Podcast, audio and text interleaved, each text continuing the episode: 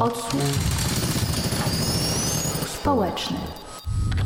Dzień dobry, to kolejny odcinek Odsłuchu Społecznego.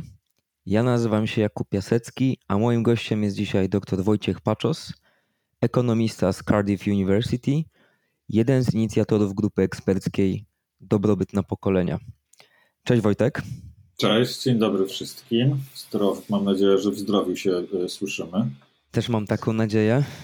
Wchodzę na wyborcza kropka pe el w tym tygodniu, a tam taki lead w jednym z artykułów. Na koniec roku zadłużenie Polski osiągnie jeden bilion czterysta siedemdziesiąt osiem przecinek osiem miliardów złotych.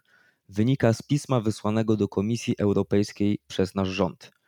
W dwa lata rząd PiS zwiększył zadłużenie o ponad czterysta miliardów złotych. Długi mamy już zachodnie, pensje cały czas wschodnie. Jeszcze dodam od siebie, że na koniec dwa tysiące dwudziestego pierwszego roku według prognoz Ministerstwa Finansów nasz dług publiczny wyniesie pięćdziesiąt dziewięć przecinek dziewięćdziesiąt dziewięć procent pe ka be. I teraz pytanie do ciebie, czy powinniśmy się już zacząć jako obywatele Polski obawiać? Z pewnością pięćdziesiąt dziewięć przecinek dziewięćdziesiąt dziewięć procent. Wynik, wynika to zapewne z bardzo skrupulatnych wyliczeń do drugiego miejsca po przecinku. Ja się śmieję z tych liczb i od razu powiem dlaczego, bo my do tej, do, właściwie do tygodnia temu jeszcze nie wiedzieliśmy, ile wyniosło to zadłużenie za dwa tysiące dwudziesty i ono się sporo zmieniało. Myśmy przewidywali, że ono wyniesie około sześćdziesiąt do sześćdziesięciu jeden procent pe ka be, czyli będziemy tuż nad tą granicą. Okazało się, że jest pięćdziesiąt siedem przecinek pięć, czyli mniej więcej trzy punkty procentowe pe ka be mniej. To są duże liczby, więc takie wyliczenie co do drugiego miejsca po przecinku na przyszłość jest, jest mocno nieprecyzyjne. Czy powinniśmy się bać? Kto? Nasi słuchacze? Nie, nasi słuchacze powinni się bać o swoje zdrowie w tej chwili. To jest, to jest podstawowa rzecz, o którą powinni się bać. W drugiej kolejności powinni się bać o swoją pracę, o swoją przyszłość, o swoje dzieci, jeśli mają takie, bo trochę dzieci nam ucierpiały w tej pandemii przez to, że były szkoły zamknięte. Czyli nie muszą się obawiać drugiej Grecji?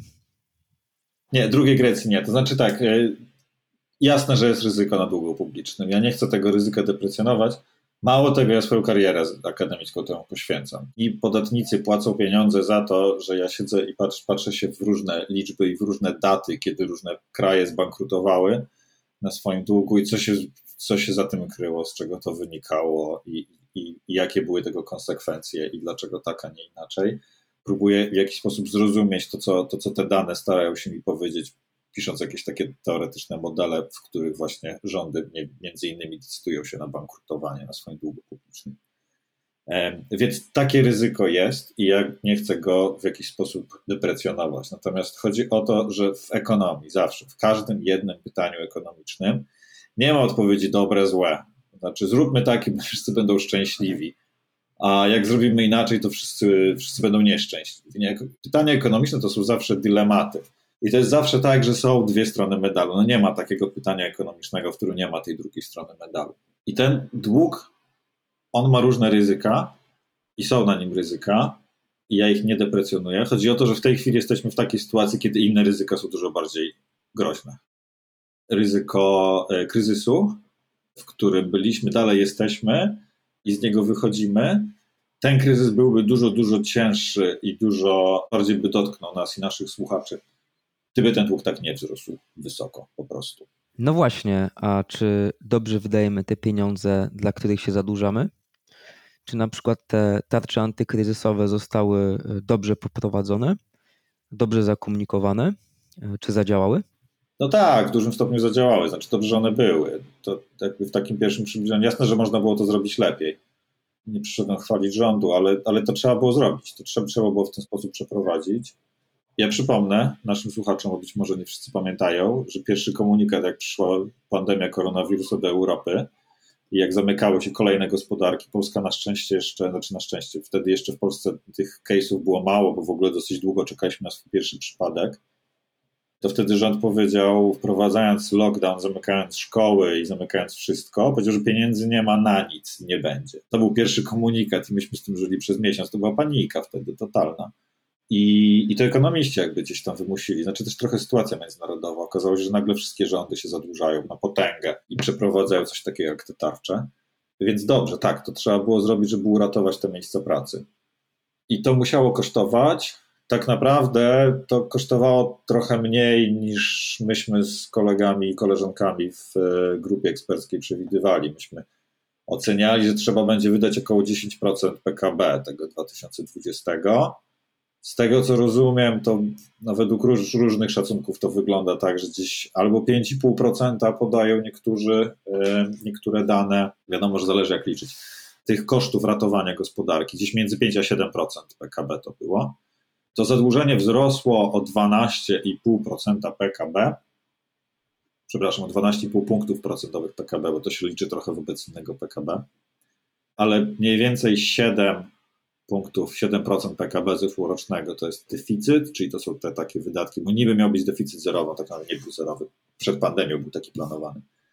Także mniej więcej można tak w przybliżeniu zakładać, że około siedem procent kosztowała nas ta pandemia, tych ty, ty tarcze w zeszłym roku, pięć i pół procent jest jakby zapasu na przyszły rok, tego, który jeszcze się nie wliczył do deficytu zeszłorocznego, ale które to pieniądze już są pożyczone i powiedzmy, że czekają na wydanie w przyszłym roku.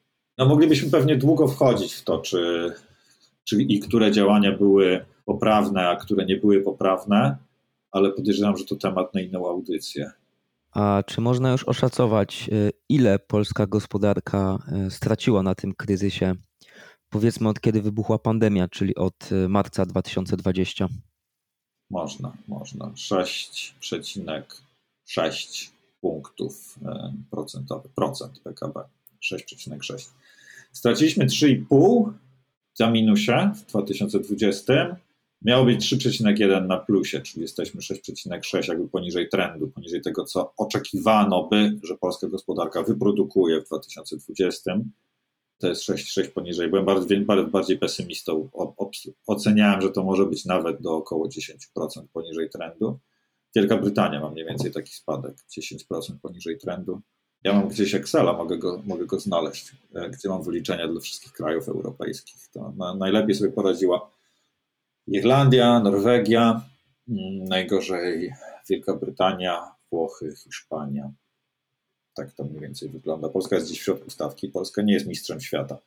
Jeśli słyszeliście takie komunikaty od, od, od polityków, że Polska najlepiej wyszła na pandemii, to to nie jest prawdą. Ale powiem jeszcze jedną rzecz, którą staram się mniej więcej mówić teraz w wielu różnych miejscach, gdzie, gdzie ktoś mnie zechce posłuchać i zaprosić, że my jeszcze nie wiemy, ile my stracimy na tej pandemii w przyszłości. A to jest szalenie ważne. To znaczy yy, Polska miała jeden z najdłużej, naj, najdłuższych okresów zamknięcia szkół. A szkoły, to tak w takim dużym skrócie, szkoły to jest przyszłe P K B. To znaczy edukacja jest w tej chwili najważniejszym czynnikiem jakby produkcyjnym. To znaczy w tej chwili dobrobyt, bogactwo i tak dalej, i tak dalej nie buduje się głównie w oparciu o fabryki, taki kapitał fizyczny, czyli po prostu stawiam fabrykę i, i, i w tej fabryce będę dużo produkował i dzięki temu ja będę bogaty i w moim kraju będzie się wiodło. Nie, no teraz, teraz ten największy kapitał to jest kapitał ludzki, czyli to, co mamy w głowach. I zdrowie, bo z tego, co widziałem, też piszesz, że okazało się, że inwestowanie w służbę zdrowia to jest tak naprawdę inwestowanie w rozwój, w gospodarkę. Tak, to w, tym, w tym zdrowiu działają trochę inne mechanizmy. Znaczy, zdrowie się zwraca gospodarce dlatego, że po pierwsze zdrowszy człowiek może lepiej i więcej i z większą radością pracować i swój dobrobyt w ten sposób i nasz dobrobyt budować, a po drugie żyje dłużej, a jak żyjesz dłużej, to nawet jak masz średnie P K B, nie wiem, nie takie super wysokie, to się dłużej z niego cieszysz. I to jest to, o czym często zapominam. Jest takie bardzo ciekawe porównanie Wielkiej Brytanii i Stanów. Wiadomo, że Stany Zjednoczone mają wyższe P K B per capita niż Wielka Brytania, ale jeśli włączyć do tej kalkulacji jeszcze oczekiwaną długość życia, która jest wyższa, dużo wyższa w Wielkiej Brytanii niż w Stanach, czas pracy, który jest dużo wyższy w Stanach niż w Wielkiej Brytanii i włączyć to takie ryzyko, to znaczy na przykład powiedzmy, że patrzymy z punktu widzenia kogoś, kto się jeszcze nie urodził i nie wiadomo w jakiej rodzinie się urodzi. Może to być biedna rodzina, może być bogata rodzina i, i, i to ryzyko jest takie, no chcemy tego ryzyka jak, jak najbardziej uniknąć. Wielka Brytania jest bardziej, dużo bardziej równym krajem niż, niż U S A. Jak wziąć pod uwagę te wszystkie czynniki, to się okazuje, że poziom życia Wielkiej Brytanii jest wyższy niż w Stanach, albo co najmniej porównywalny. I na tym polega dobrobyt, nie? Też, też nie tylko na P K B. To jest takie, takie, takie w ogóle pierwsze przybliżenie dobrobytu, tak? Jak długo żyjemy, ile zarabiamy, ile z tego, co zarabiamy, możemy przeznaczyć na jakieś, na jakieś fajne rzeczy, jest rozstrzał nierówności w, w naszym społeczeństwie i jakby jakim kosztem, tak? Czyli ile, ile czasu spędzamy z, na fajnych rzeczach, na radościach, na rozrywkach, a ile czasu spędzamy w pracy, żeby, żeby móc te, te, te radości konsumować. No i ważne, żeby był na pokolenia.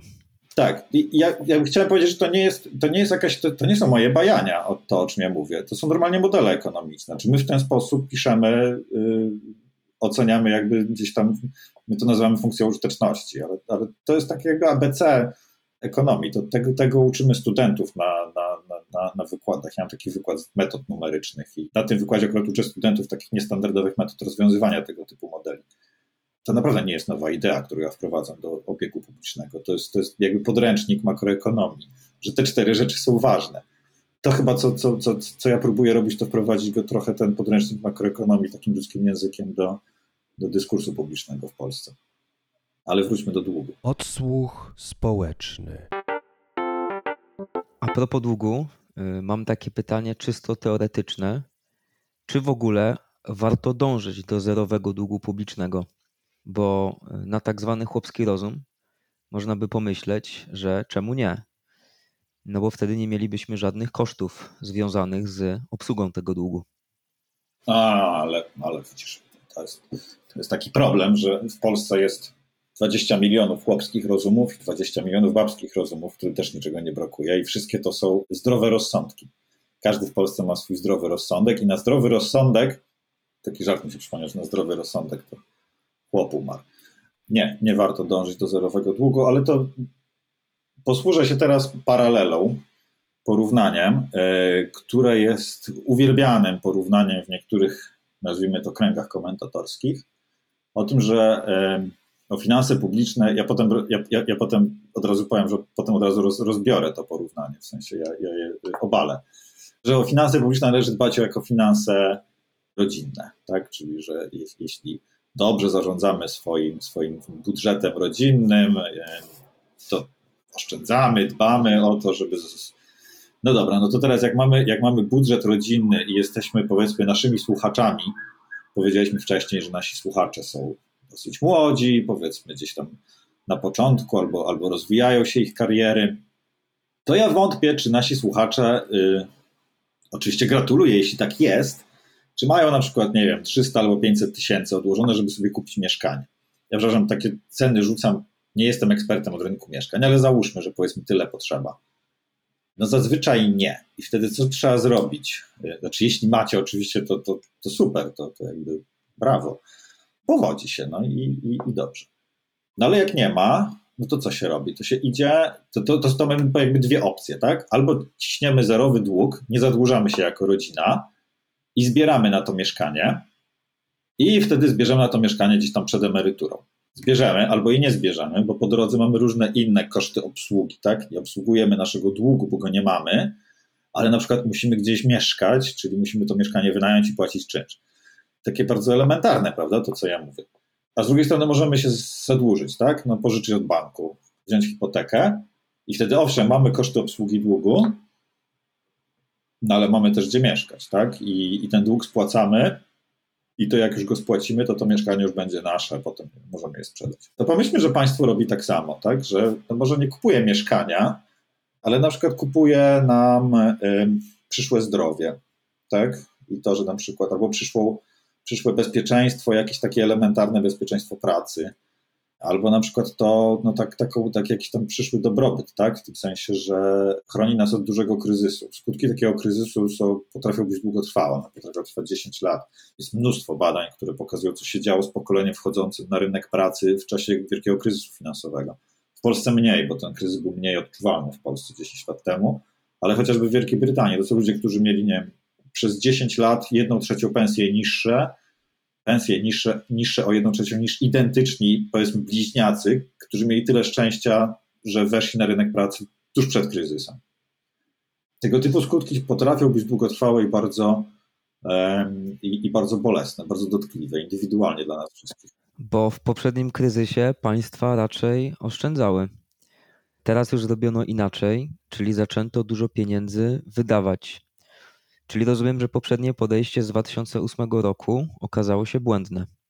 O, i tak i nie. To znaczy de facto nie było oszczędzania w czasie kryzysu, tylko tuż po. To znaczy jakby idea była taka, bo to jest w ogóle podręcznik ekonomii. Tak? To, to, to nie są rewolucyjne pomysły, że w kryzysie się nie oszczędza. To są, to są rzeczy, które każdy student, który miał jakieś tam makroekonomię na pierwszym, drugim roku, ci, którzy, ci, którzy gdzieś tam się otarli o ekonomię, którzy to wiedzą, że w kryzysie się nie oszczędza. I to jakby tam wynika z wielu mechanizmów, które działają w gospodarce. Elementarny mechanizm jest taki, że jeśli nawet mamy, powiedzmy, jakiś kryzys do nas przychodzi z jakąś tam regularnością, to są fale, tak? Czyli że tu nam spada produktywność P K B, yy, zwiększa się bezrobocie, a potem to wszystko rośnie i wraca i tak to sobie dzieje się takimi cyklami. To warto te cykle jakby w konsumpcji wyrównywać, tak? Czyli warto, żebyśmy sobie przygotowywali się na te gorsze czasy, jak są te lepsze, a jak są te gorsze, no to wtedy wykorzystywali tą nadwyżkę, wtedy się zadłużali. I państwo to trochę robi, no chociażby pewne rzeczy są automatyczne, jak na przykład zasiłki dla bezrobotnych, tak? One, one rosną, bo rośnie liczba bezrobotnych. To jest taki jakby podstawowy mechanizm, tych mechanizmów jest więcej. Drugi z tych mechanizmów to dotyczy tego, że na przykład utrata pracy jest jest taka stygmatyzująca, to znaczy ktoś, kto utracił pracę, to tak naprawdę to nie jest tak, że gdzieś tam, jak mamy dwie identyczne osoby, z których jedna traci pracę, a druga nie, to te różnice się będą za nimi ciągnęły do końca życia mniej więcej zawodowego. I dlatego warto, żeby warto pomyśleć, żeby, żeby może właśnie mieć jakąś poduszkę na to, żeby, nie wiem, wesprzeć ten rynek pracy, żeby, żeby ci ludzie tej pracy nie tracili w trakcie kryzysu, a przynajmniej nie masowo. To jakby jaki błąd popełniono w tym poprzednim kryzysie, tam się też nałożyło mnóstwo rzeczy i chyba ich nie rozbierzemy w tej audycji.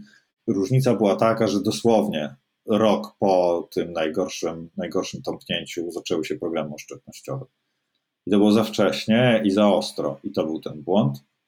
W tej chwili to podejście się już zmieniło i jakby jest odrobiona lekcja z tego błędu, że tak się nie robi, że należy po pierwsze poczekać, aż gospodarka odzyska wigor i wróci na ścieżkę dawnego wzrostu.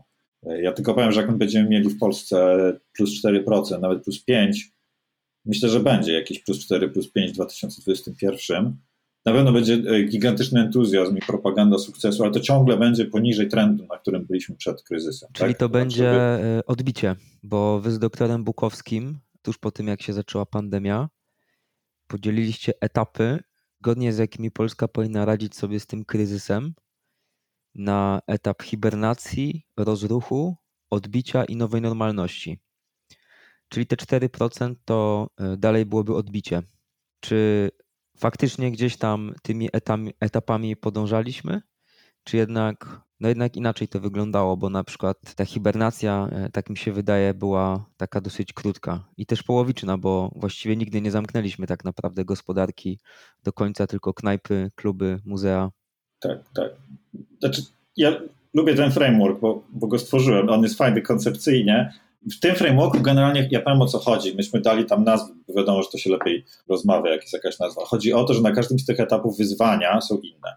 I to nie jest tak, że jest jakby jeden rulebook, tak? Czyli że my otwieramy instrukcję obsługi, włączamy cztery guziki i jedziemy, prawda? To jakby to, to żeśmy się starali przekazać, pokazując ten czteroetapowy plan. Pierwszy etap, hibernacja, chodzi o to, żeby ratować zdrowie i życie ludzi.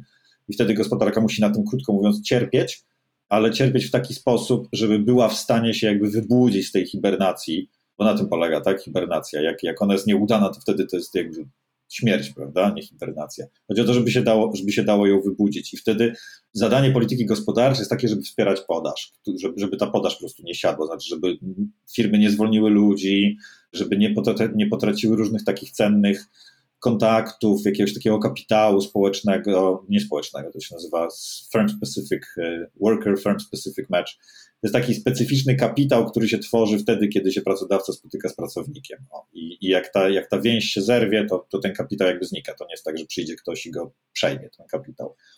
On jest specyficzny dla, dla tego połączenia. I to jest jakby ten pierwszy etap. Na drugim etapie, i ten drugi etap totalnie jakby spartolono, ten drugi etap polega na tym, żeby sensownie tą gospodarkę przywracać do życia, czyli nie tak, że okej, okay, dobra, jutro wszyscy idziemy na piwo, prawda, i jest, jest plus.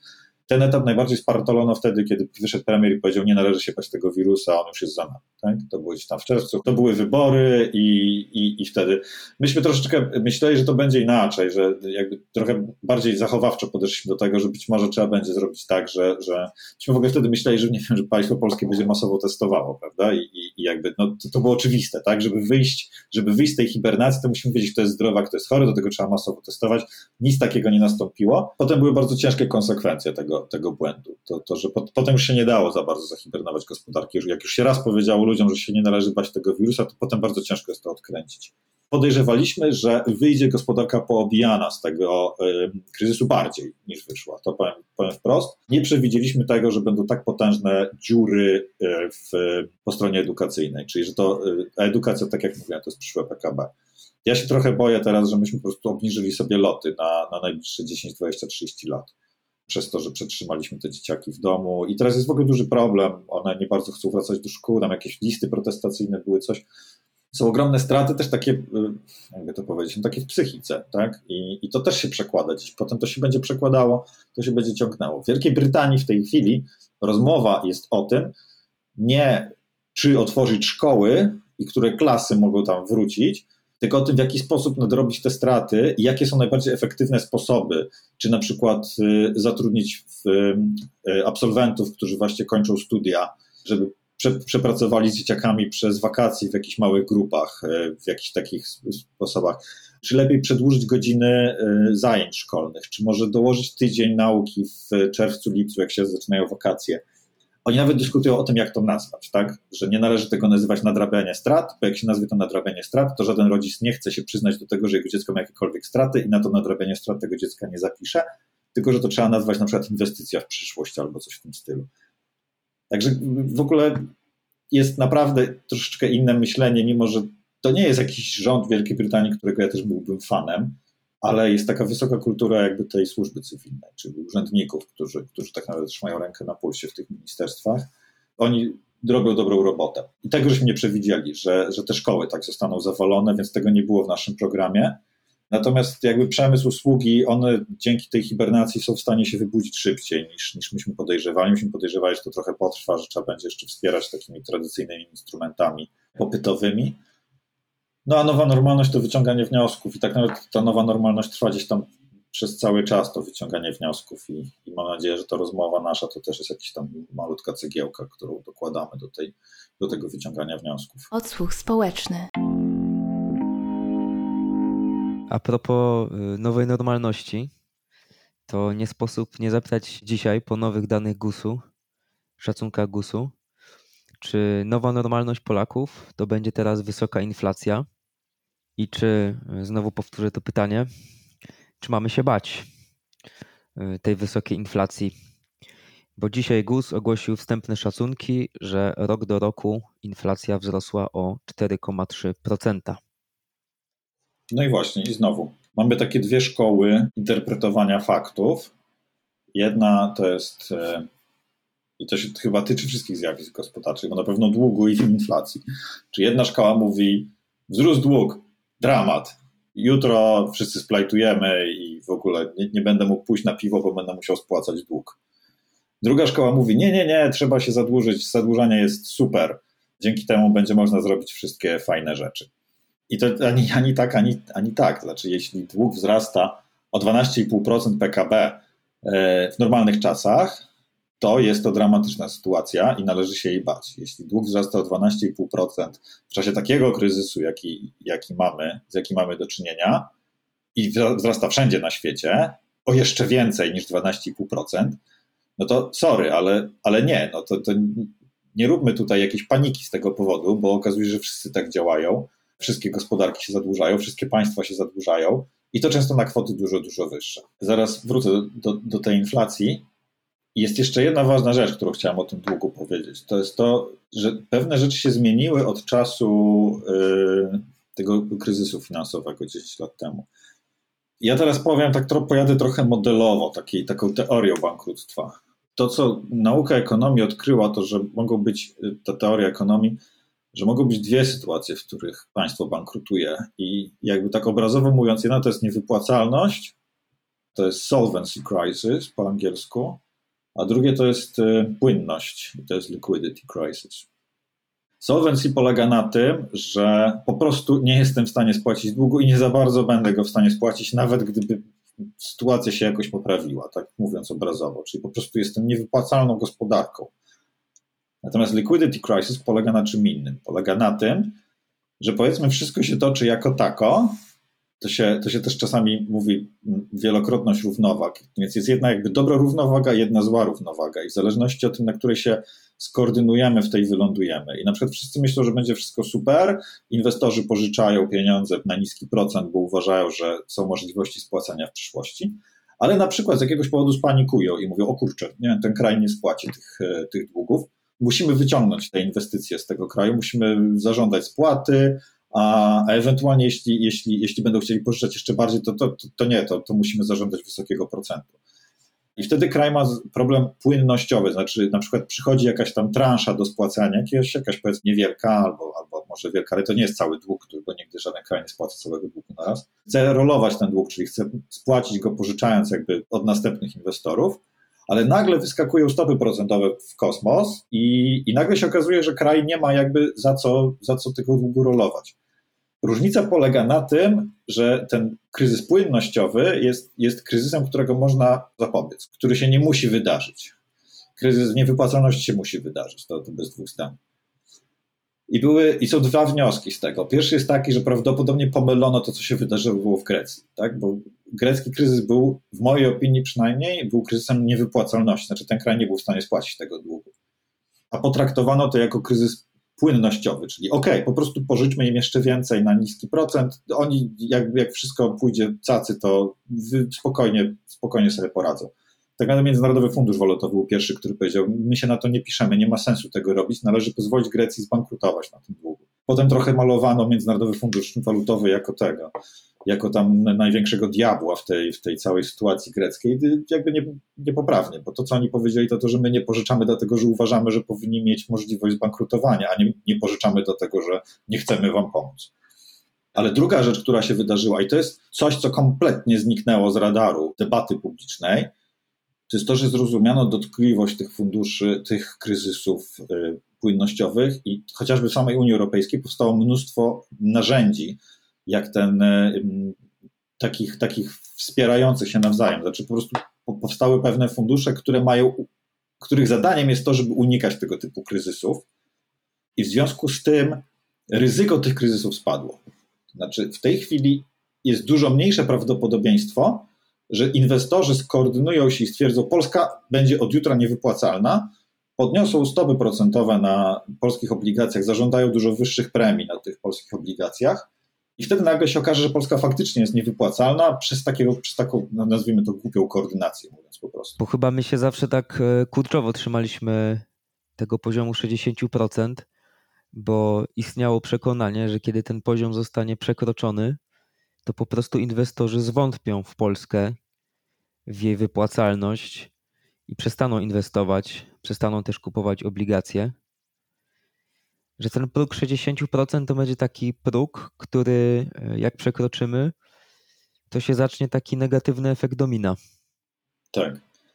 Ja Państwu mówiłem, że w Polsce miało być sześćdziesiąt jeden procent w tym roku. Jedna rzecz to są kwestie księgowe. Rządy, i to nie jest pierwszy rząd, ale ten rząd akurat najbardziej, kombinują strasznie, jak to zrobić, żeby nie zapisać tego, że to jest sześćdziesiąt procent. Jest tam akurat część na przykład tego długu, to jest dług, który wypuściła fundacja P F R, Polska Fundacja Rozwoju, Fundusz Rozwoju.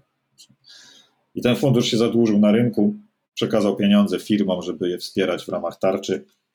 No ale jakby przecież fundusz nie ma swoich przychodów żadnych, tak? Czyli spłata będzie, wiadomo, że będzie, będzie podatkowa w sensie z, z tego, co rząd zbierze. Ale to, to, to nie jest tajna wiedza, którą ja, którą ja wam przekazałem dzisiaj, że to miało być sześćdziesiąt jeden procent. Nikt o tym nie wiedział, tylko ja, tylko Wojtek Paczos. Nie, o tym wszyscy na świecie wiedzieli, że to ma być sześćdziesiąt jeden procent, a w przyszłym roku nawet miało być sześćdziesiąt cztery procent. Łącznie licząc wszystkie polskie fundacje narodowe, wrzucając do jednego worka. No i okazało się, że co? Że, że nic. To wynika z tego, że te sześćdziesiąt procent to nie jest, to nie jest fundament. To nie zostało wyprowadzone z jakiegoś fundamentalnego równania teorii ekonomii, które mówi, że łączy jedno z drugim, A wynika z B, B wynika z C i z C wynika sześćdziesiąt procent. Nie? To zostało zapisane w bardzo specyficznej sytuacji dziewięćdziesiątego siódmego roku polskiej konstytucji, kiedy Polska miała ambicje integracji z Unią Europejską i jeszcze naprawdę nie miała otoczenia instytucjonalnego, które by przypominało Unię Europejską. W tej chwili to już, to już wygląda trochę inaczej. Jeszcze pamiętam te czasy lat dziewięćdziesiątych. To naprawdę wyglądało inaczej wtedy w Polsce niż dzisiaj.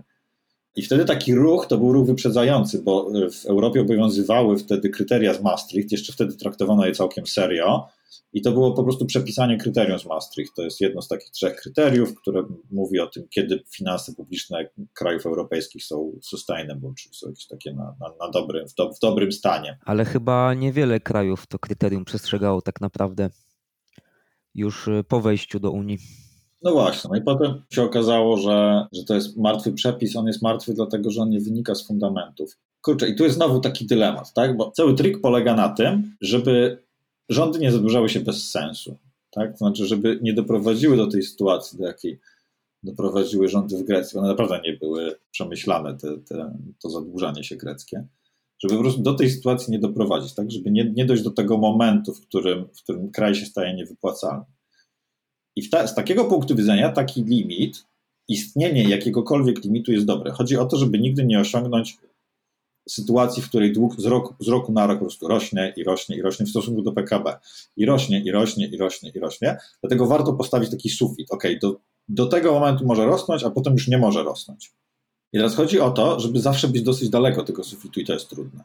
Niech on będzie ustalony na poziomie sześćdziesiąt, on może być ustalony na poziomie sto, jeśli kraj sobie na to może pozwolić. Być może na poziomie dwieście procent dla niektórych krajów, być może tyle mogą, na tyle mogą sobie pozwolić.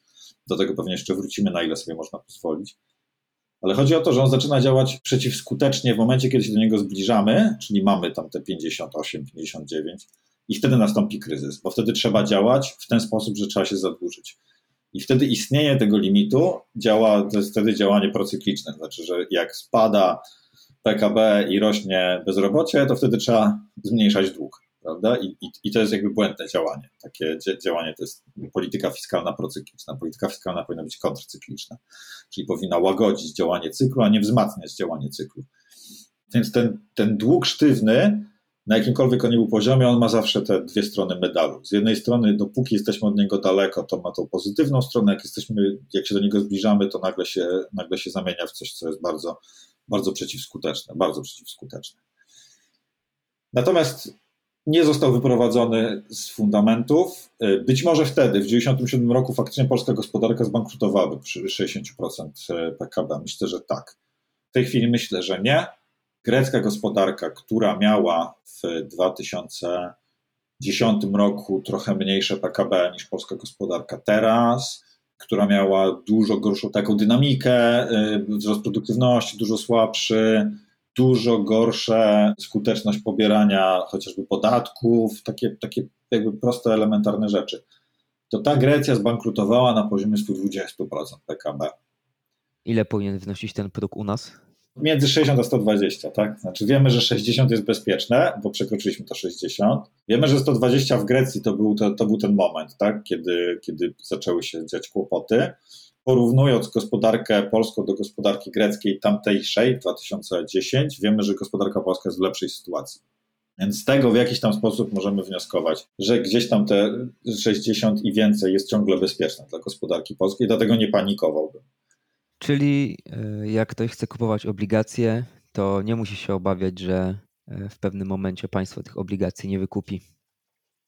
Tak myślę, spokojnie, spokojnie, tak. Chyba o inflację mnie zapytałeś w którymś momencie też.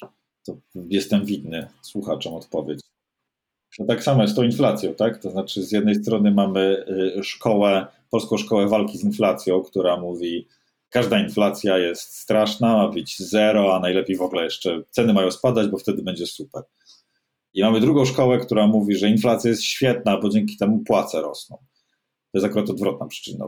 To czasami jak za szybko rosną płace, to to się przelewa na inflację, a nie w drugą stronę. Nie to, że jak jest inflacja, to wtedy płace rosną jeszcze do tego szybciej niż inflacja, bo jak rosną wolniej, to bez sensu, bo wtedy realnie spadają. Otóż nie, no inflacja... Znowu zależy od tego, w którym punkcie cyklu jesteśmy i od tego w ogóle, jakie jest otoczenie, co się dzieje dookoła w gospodarce i co się dzieje teraz. Ano dzieje się to, że wychodzimy z kryzysu, potężne narzędzia fiskalne zostały użyte do tego, żeby, żeby ten kryzys jako tako suchą stopą przejść, żeby minimalizować straty, o tak bym powiedział, bo nie udało się przejść suchą stopą, tak jak już mówiłem wcześniej.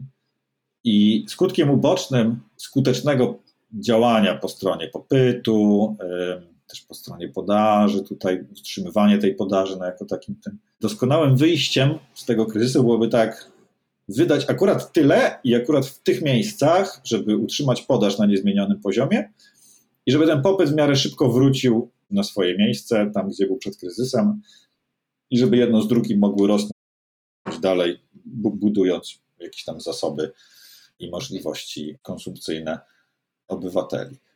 I to by było idealne, tak jakby się udało tak wstrzelić akurat z tymi narzędziami fiskalnymi, żeby tak idealnie porówno wszędzie doskonale, no ale to się nie da. I teraz wiadomo, że w którąś, w, którąś, w którąś stronę zostanie popełniony błąd, albo się wyda za mało, ryzykując bankructwa i bezrobocie, albo się wyda za dużo, ryzykując inflację.